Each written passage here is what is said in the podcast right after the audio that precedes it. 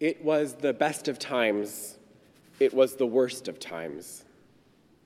It was the age of wisdom, it was the age of foolishness. It was the epic of belief, it was the epic of incredulity. It was the season of light, it was the season of darkness, it was the spring of hope, it was the winter of despair. We had everything before us, we had nothing before us. Prescient words by Charles Dickens for our time, or, as Ecclesiastes put it, a time for weeping, a time for laughing, a time for wailing, a time for dancing, a time for throwing stones, a time for gathering stones. Today is the birthday of the universe. Today, a day of gratitude for light and air, for prairies and mountains. Today, this day of exaltation, a day that recalls God's majesty and delivers us to the sacred palace of justice and compassion.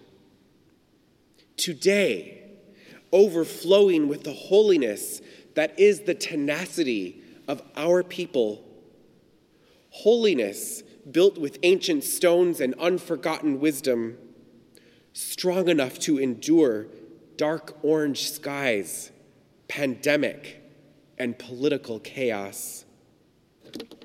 On this day that God set aside for us, for you, I ask this simple and difficult thing have faith. Have faith. Have faith that this is not the end. Have faith that we, creatures formed in the image of the Holy One, might give birth to new worlds. Have faith that we, spiritual descendants of Abraham and Sarah, carry with us the wisdom that great grandparents tucked carefully into worn out hearts and worn out suitcases for each of us to dust off at a time just like this. A time like this. Time. Rabbi Heschel taught us that Torah makes time sacred, not things or places. Its very ikar, its very essence, is time this day a day filled with hope for what might be. And you today, on your couch or in your backyard, in your finest clothes or in your finest pajamas, living in health or in illness, in love or in solitude, connecting with us on this day of sacred jubilation and profound grief. The promise of Rosh Hashanah is here for you for us. It was the best of times, it was the worst of times. A time of throwing stones, a time of gathering stones, a time of peace and a time of war, a time of love and a time of hate, a time of truah and a time of shana tova, tikatevu. Yom Truah, a day of sacred blasts, announcing the new year, announcing our people's covenant with the creator of all that is. Rosh Hashanah is, after all, a day about God's power. Today, the culmination of the love affair between people Israel and God, a renewal of the vows made at a mountain in the Sinai desert if there was ever a time for emunah, for faith, it's this time, this day, this year, a time to see holiness. Faith, the specifically Jewish kind, with its questions and doubts, and also its eternal love, is a faith of resistance When we Jews bow down to the Holy One, it is a bow that is also a rebuke of corrupt power and evil. We only bend to goodness. To the wicked, we steel ourselves. To the arrogant, we are a stiff necked people.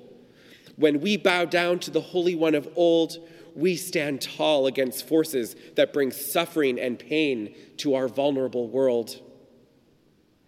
True ah, we shout out, as Moses did in the face of a cruel and depraved Pharaoh, like Esther in the face of a foolish and selfish king. This is not right. This is not the way things are supposed to be.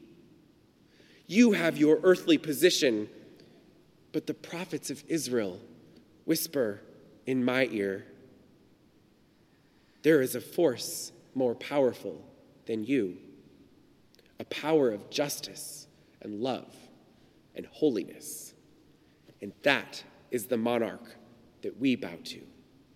That is the source of goodness to which we submit. And we balance trua, our shouting out to heaven that we strive to have faith in, with Shana Tova Tikatevu, a message for the future. A good year. All we want is a good year. A year in which we are written in a book of our best lived lives. A year of abundant ink for the scroll of what has not yet been, but may yet be.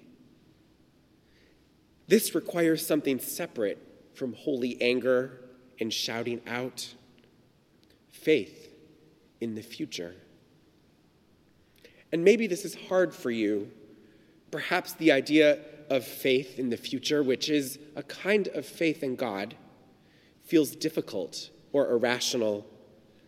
Maybe your experience with faith has been an experience of unthinking, an experience of religious inflexibility or dogma.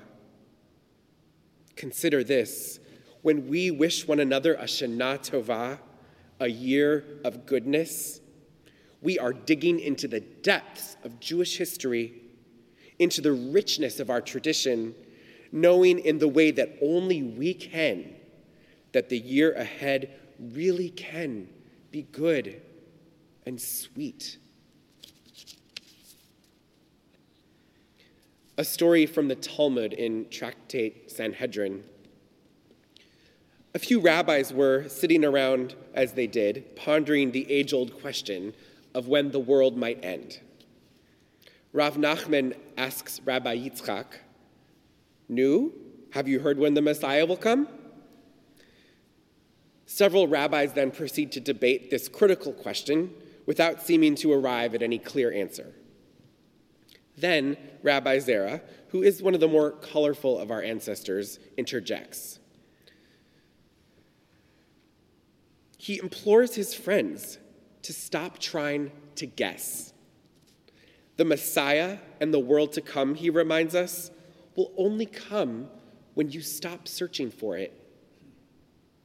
Rabbi Zera argues that the Messiah and the end of the world are sort of like your lost keys or love or fortune.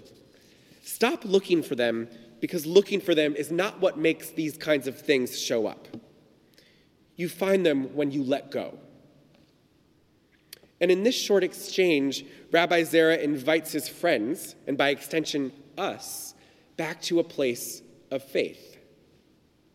Stop thinking about the end, he urges them, even as the Jews of Babylon also faced their own existential questions.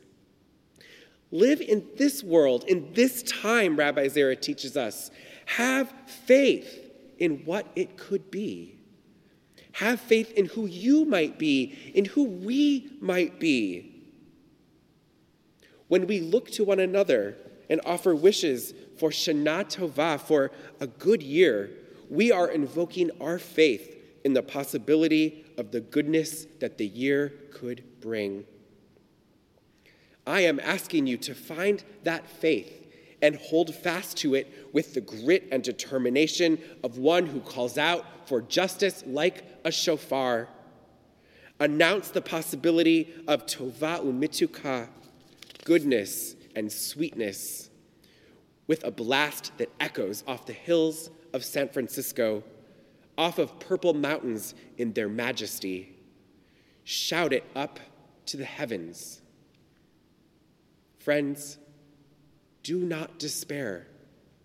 We have many blessings and much strength. Be one who is like the time of Yom Teruah, a day of shouting out for a world that matches the loftiest visions of the prophets of Israel. And be one who has the courage to look to your loved ones, your neighbors, your city, your country, the whole world, and say with full faith in all that it means, Lishana Tova Umituka, to a year of sweet goodness.